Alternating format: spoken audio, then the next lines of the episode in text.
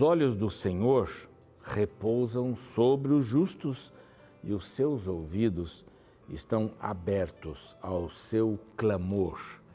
Salmos 34, verso 15. Os olhos do Senhor repousam sobre os justos. Sabe aquela coisa quando a gente é criança? Você vai numa festa, você é pequeno, você uma corrida longe dos pais, mas a gente sempre está olhando os pais. Já percebeu que as crianças fazem isso, mas estão sempre olhando onde estão os pais. E quando perdem os pais de vista, ficam meio apavorados. Ou apavoradas as crianças. Então, estão sempre olhando. Né? E quando elas veem que os pais estão olhando para elas, elas ficam tranquilas. Eles estão me vendo. Às vezes nós pais dizemos, ó, oh, estou olhando você, vai brincando aí que eu estou olhando você. O celular às vezes dá uma roubada no tempo da gente, né? Dá atenção. Mas como é bacana quando a gente sente o olhar de alguém que a gente ama, não é? é quando eu namorei com a minha esposa, quer dizer, antes de namorar, eu ia na biblioteca para vê-la. Ela estudava faculdade de pedagogia, eu fazia teologia. Eu me sentava longe e ficava olhando. Desde quando ela olhava para mim, ficava aquele negócio de olhar para cá, para lá, a gente era amigo já. Mas esses olhares aí foram aumentando, não é? É bom quando. Era muito bom quando eu levantava assim, ela estava olhando para mim. Aí ela disfarçava. É? Mas é muito bom quando a gente tem alguém que vela por nós, que olha por nós. E aqui diz duas coisas: ouvidos e olhos. Estão atentos.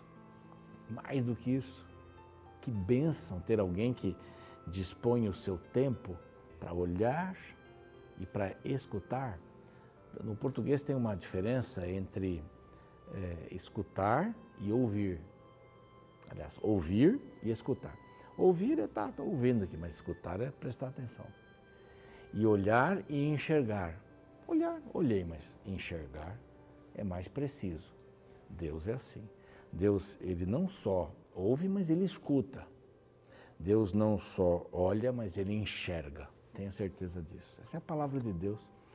E este aqui é o programa Reavivados por Sua Palavra. A gente tem a maior alegria em poder chegar até você todos os dias, na TV às seis da manhã, na repetição às três do outro dia. No YouTube, qualquer hora do dia e qualquer texto. Nós temos toda a Bíblia gravada ali. Se você não se inscreveu ainda, vá lá, se inscreva, Reavivados por Sua Palavra NT. Põe lá o NT no final, não esqueça. Estamos também no NT Play, com vários conteúdos aí da Rede Novo Tempo. Estamos no Deezer, no Spotify para você ouvir enquanto estiver fazendo alguma coisa, dirigindo, caminhando e tal. A palavra vai entrando no coração, sabe? É muito importante. Mas não deixe de ler a palavra, de abrir a palavra. Escutar o programa, ver o programa é muito legal, mas não deixe de abrir a palavra. Isso vai fortalecer sua fé. Agradecemos aos anjos da esperança que nos apoiam com suas doações. E por isso a gente pode chegar aí em português espanhol em todo o mundo, não é? através do rádio, TV, mídias sociais, cursos bíblicos. Quer se tornar um anjo da esperança? Aqui está um WhatsApp para você entrar em contato e fazer as suas perguntas. Tá bom? E graças aos Anjos da Esperança, a gente pode fazer chegar até você essa revista gratuitamente. Esta e outras mais, né, falando sobre família, sobre saúde, saúde mental, saúde física, saúde mental, profecias, estudos da Bíblia, é? temas da Bíblia, como este aqui. Tem uma revista linda sobre mulheres também. Ah, oito mulheres, a história de oito mulheres, uma coisa sensacional. E esta agora aqui falando sobre oração. Deus me ouve? Ah, claro que Ele ouve. Como Ele me ouve? É? O que eu tenho que fazer para Ele me ouvir? Aqui está tudo esclarecido. Não é, não é um tratado, como eu costumo dizer aqui, um tratado é, sobre esse teológico, né, sobre este, este tema aqui, mas tem informações suficientes para você entender o que é a oração. Este outro WhatsApp aqui você usa para pedir este curso. Passe esse WhatsApp para os seus amigos pedirem também. E isso vai diretamente para o seu correio é, físico, né? O seu endereço aí da casa, do escritório, onde você quiser. Beleza? Bom, nós vamos para um rápido intervalo. Na volta, a gente vai estudar o capítulo 14 do primeiro livro de, das crônicas. Então não sai daí, a gente volta já já.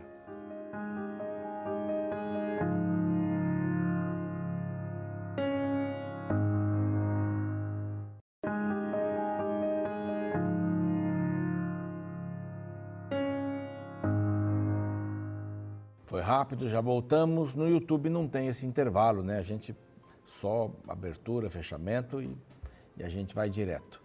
Mas na TV a gente tem essas preciosas informações da sua TV Novo Tempo. Tá bom? Já estamos de volta, estudando o capítulo, hoje, estudando o capítulo 14. E eu dei o título assim, Alianças Políticas, é, para começar. Depois tem aqui os filhos de Davi, parece que é um, um pedaço está meio fora de lugar, né? Mas está por aqui para a gente saber um pouco, vamos comentar isso também. E aí Davi derrota os filisteus cada vez mais. Os filisteus foram sempre uma, uma pedrinha no sapato, uma pedrona, uma rocha no sapato do povo de Israel, nas sandálias né, do povo de Israel. E Davi vem com o poder de Deus para resolver esse assunto.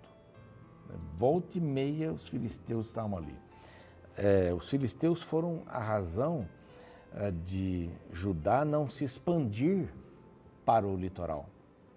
Porque eles ficavam numa uma tripinha assim, tipo o estado uh, do Rio, de, do Espírito Santo, né? É um, é, é, um, é um, um retângulo assim comprido. E eles estavam ali e não deixavam o povo passar por ali. Tinham que ir lá por cima, especialmente o povo de Judá aqui. Mas Judá teve, eh, ou Israel teve essa bênção é, de, de vencer os filisteus. A ideia do livro de crônicas, vou repetir sempre aqui, porque é importante, há pessoas que começam todos os dias com a gente. Mas o livro de crônicas, ele tem um objetivo de traçar um caminho para o povo de Judá que estava no cativeiro e agora tinha voltado para Jerusalém, para Judá, para cidades também ali ao entorno, mas especificamente para Jerusalém para que eles entendessem a história, o passado, e para que eles pudessem entender o futuro também, ou projetar o futuro, ou enxergar a projeção do futuro que Deus fazia através dos escritos, dos ensinamentos e dos profetas também. Né?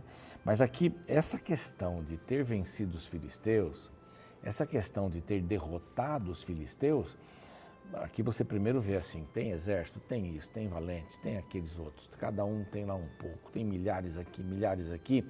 Agora então Deus, através do, do cronista, vai dizendo assim, tudo isso vai ajudar Davi vencer as batalhas que são do Senhor. Ele tinha, ele recebeu de Deus um suporte para as batalhas. E isso era muito importante ele vai dar uma escorregada aqui quando ele vai contar quantos soldados tem, para dizer assim, bom, nós podemos ter um, temos um grande exército e podemos então vencer a batalha, que a batalha não era de Davi. Ele se esqueceu um pouquinho disso. Então você, eu também, que não nos esqueçamos de que as nossas batalhas são do Senhor. Você não está sozinho. Perdeu, né? está confuso, confusa. As batalhas são do Senhor. Dói, dói psicologicamente, dói fisicamente, dói emocionalmente. As batalhas são do Senhor. Não esqueça disso. Você não está sozinho, você não está sozinha. É, é fundamental isso. Aqui houve uma felicidade muito grande de Irão. Irão foi um, um bom companheiro aqui de, de, Salomão também, mas rei de Tiro. Tiro ficava lá em cima, era a saída para o mar. Né? Mas a rota de vem pelo mar, tem que ser escoado no continente, né? na terra, via terra. É a rota principal para escoamento de tudo aquilo que Tiro recebia comercialmente para para poder vender e tal, trocar, passava por Israel. Então, ter uma boa vizinhança ou, fazer uma boa amizade com o rei de Israel era uma coisa boa. Então, ele tinha vários motivos. Um era esse, outro é porque os filisteus viviam perturbando Tiro e Sidom também. Os filisteus eram terríveis, eles ficavam na mesma direção, eles estavam na beira do mar ali. Então, isso foi uma coisa maravilhosa. Então, Irão percebeu que Davi era o camarada. Tinha sido abençoado por Deus. E, fizeram um acordo. Davi faz alianças políticas também, embora essa não tenha sido a sua característica maior. Foi mais de Salomão. Salomão fez mais alianças políticas. Praticamente no reino de Salomão não teve guerras, mas muitas alianças. E ele tinha que se casar ou optou por se casar com filhas, com pessoas da família destes reinos com os quais ele queria manter uma boa política. Aí foi uma outra confusão, né? Elas traziam seus deuses, seus filhos eram influenciados, e olha que confusão tremenda quando a gente sai do propósito de Deus. Eu falei isso ontem aqui. Então Irão, rei de Tiro, verso 1, 14, 1, mandou mensageiros a Davi. E com esses mensageiros de felicitações por ser o rei, tal, tal, tal, madeira de cedro, pedreiros, carpinteiros, para lhe edificarem uma casa. A sua casa. Reconheceu Davi que o reconheceu Davi que o Senhor o confirmara rei sobre Israel, porque por amor do seu povo de Israel, o seu reino se tinha exaltado muito. Havia um reconhecimento dos seus vizinhos. Então Davi pensava: Deus está comigo mesmo. Olha só, eu recebo um reconhecimento. Ah, puxa, eu estudei bastante, né? Às vezes a gente ouve um outro jogador aí dar uma entrevista né, de futebol. Eu me esforcei muito para estar aqui, porque eu me esforcei, eu quero mais, eu, eu, eu, eu, eu, eu, eu. Interessante, né? Tem outros que vão já para outro lado, né? Graças a Deus, graças a Deus, graças a Deus, repetem uma porção de vezes, graças a Deus. Oxalá que esse sentimento seja sincero. Davi estava se tornando forte, exaltado, assim, reconhecido, mas ele disse assim: Deus me confirmou mesmo como rei de Israel. É Ele quem está fazendo isso. Esse reconhecimento é importante, viu? Super importante esse reconhecimento. Bom, aqui então na sequência, dois, três, quatro, cinco versinhos é, falando sobre a família. Opa, vou para cá. Falando sobre a família de Davi, filhos nascidos em Jerusalém. E aqui aparece Salomão. Né? Davi tomou mais mulheres, não era esse o plano de Deus, Inclusive, havia orientações bem claras para que o rei não tivesse mulheres. E Davi quebrou essa, essa visão de Deus para o casamento. E teve problemas, sérios problemas. Vai aparecer Mical daqui a pouco e tal. Mas aqui em Jerusalém gerou ainda mais filhos. Já tinha filhos em Ziclag, não é? E aqui ele gerou mais filhos. Está lá, aparece Samua, Sobabe, Natã, Salomão, e aí tem uma porção de nomes aqui. Só fala isso em família. E agora volta a questão dos, dos filisteus. Parece um texto meio solto aqui, né? Mas Davi tinha é, o amor do povo. E ele conseguia passar para o povo a ideia de que Deus está cumprindo as suas promessas. Os filisteus já já estão mais quietos. Só que tinha muita coisa, os filisteus eram grandes, tinham várias cidades, não eram só aquela, não era uma cidade só, mas eles tinham várias cidades, né? Ah, ouvindo, pois, os filisteus que Davi fora ungido rei, ele já tinha, já tinha alguma coisa planejada para isso. Tem que pegar os filisteus. Eles estão atrapalhando muita gente aqui. Né? Já fizeram várias coisas aí inclusive a arca e tal, estavam sempre perturbando o povo de Israel.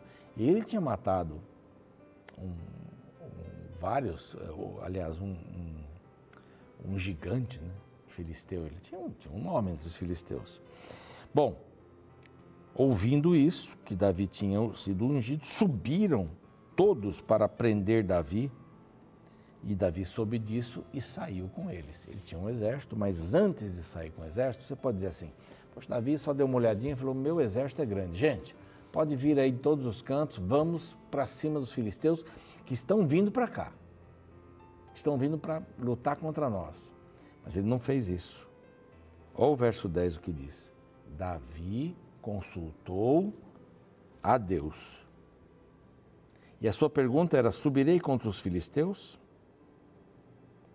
Entregarmos-á nas suas mãos? Respondeu-lhe o Senhor: Sobe, porque os entregarei nas suas mãos. Olha que coisa impressionante. Isso fazia o povo ficar mais apaixonado por Davi ainda. Tem o exército, tem força, tem estratégia. Senhor, me responde. Eu devo subir. Na força de quem Davi estava indo? Na força de quem? De Deus. Você pode ter todos os predicados do mundo, ser bonito ou bonita, é? ter um corpo escultural, é? Você pode, mas a escolha de alguém para você se casar tem que ser do Senhor. Ah, você não vai ficar com braços cruzados assim, alguém vai aparecer por aqui, né? Que nem uma garota, a, a lenda conta, né? Que uma garota comprou uma calça e dizia, Senhor, enche essas calças, eu preciso de um rapaz para o casamento. A pessoa tem que sair, ter amigos, e Deus vai dirigindo a vida. Sem dúvida nenhuma, Deus vai dirigindo. Aqui, um momento difícil de Israel, mas eu tenho, eu tenho exército, é só ir. Não, não é só ir. Para Davi, ele tinha que consultar o Senhor. Mas eu tenho dinheiro, eu vou fazer tal viagem, eu vou comprar tal casa, eu vou trocar o carro, eu tenho dinheiro. Pergunta para o Senhor. Pergunta o que Ele quer que você faça. Você vai ter uma resposta digna, porque o Senhor vai dizer para você. Aqui ele diz assim: pode subir. Nesse mesmo capítulo, nós vamos encontrar dois tipos de respostas de Deus sobre o pedido de Davi para sair para uma guerra. Então, sobe, vai dar tudo certo. Subiu Davi e ali os derrotou. E Deus, por intermédio, rompeu as fileiras inimigas como quem rompe a águas. É? Foi fácil, porque Deus rompe as fileiras. Por isso mudou o nome lá do local tal. Ali deixaram os seus deuses e ordenou Davi que se queimassem aqueles deuses. Os filisteus levavam os seus deuses para dar proteção na batalha. E adiantou? Não. Eles usavam seus deuses como amuletos. Aí então vem né, essa questão de pendurar no, no pescoço, colocar aqui na mão, colocar em alguma parte do corpo para ter uma proteção de um Deus. Isso começa por aí, né? É mais antigo que isso, lógico, mas amuletos, né? A gente tem amuletos. Sabe o que às vezes acontece? Você abrir a Bíblia no Salmo 91 e deixar aberta em casa, tá ali para me proteger. É? Textos como é, cairão vários do teu lado, mas você não vai ser atingido. A Bíblia fica aberta nisso para eu ser protegido. A Bíblia não é um amuleto. A Bíblia não é para ficar aberta no Salmo 91. Ou seja, qual salmo for. A Bíblia é para ser comida, ela tem que fazer parte do seu corpo. O alimento, os nutrientes, tem que estar no seu corpo, na sua mente, aqui no caso, né? Estou fazendo um paralelo, lógico. É esse o objetivo da palavra de Deus, tem que estar dentro de você. Ok, Davi pega esses deuses todos e queima esses deuses, não valem nada. De novo, ele percebeu que os filisteus não estavam muito contentes, eles estavam se preparando para a guerra de novo. Lá em, em, em 2 Samuel capítulo 5, vem contando um pouco mais essa história, né? Tá desdobrando. Mas de novo Davi consultou a Deus e esse lhe respondeu: Não subirás. A primeira vez ele diz aqui, pode subir. A segunda vez ele diz, não subirás, porque a estratégia mudou. Deus não tem, Deus pode ter outras maneiras de responder a sua pergunta. E aí diz assim: você não vai subir, mas vai rodeá-los por trás deles e atacá-los. E há de ser que, ouvindo tu um estrondo de marcha pelas copas das amoreiras, que é da mata, então pode sair a peleja, porque Deus saiu adiante de ti a ferir o exército dos filisteus. De quem a vitória? Do Senhor. De quem a batalha? Também do Senhor. Fez Davi como Deus lhe ordenara. São, são frases que eu gosto muito aqui, né? Eu vou pontuando. Fez o que Deus ordenou. Deu certo? Deu certo, porque Deus foi à frente. Assim se espalhou o nome de Davi, diz aqui no verso 17, é o último verso do capítulo, por todas aquelas terras, pois o Senhor o fez temível a todas aquelas gentes. De quem é a batalha? Senhor. De quem é a guerra? É do Senhor. De quem é a vitória? É do Senhor. Siga nesse caminho. Não importa qual tipo de batalha você esteja enfrentando agora, ponha Deus à frente. Vamos orar. Senhor Deus, abençoe a cada um daqueles que estão nos vendo, ouvindo, que tenham a certeza absoluta que o Senhor deseja lutar as batalhas, as nossas batalhas por nós.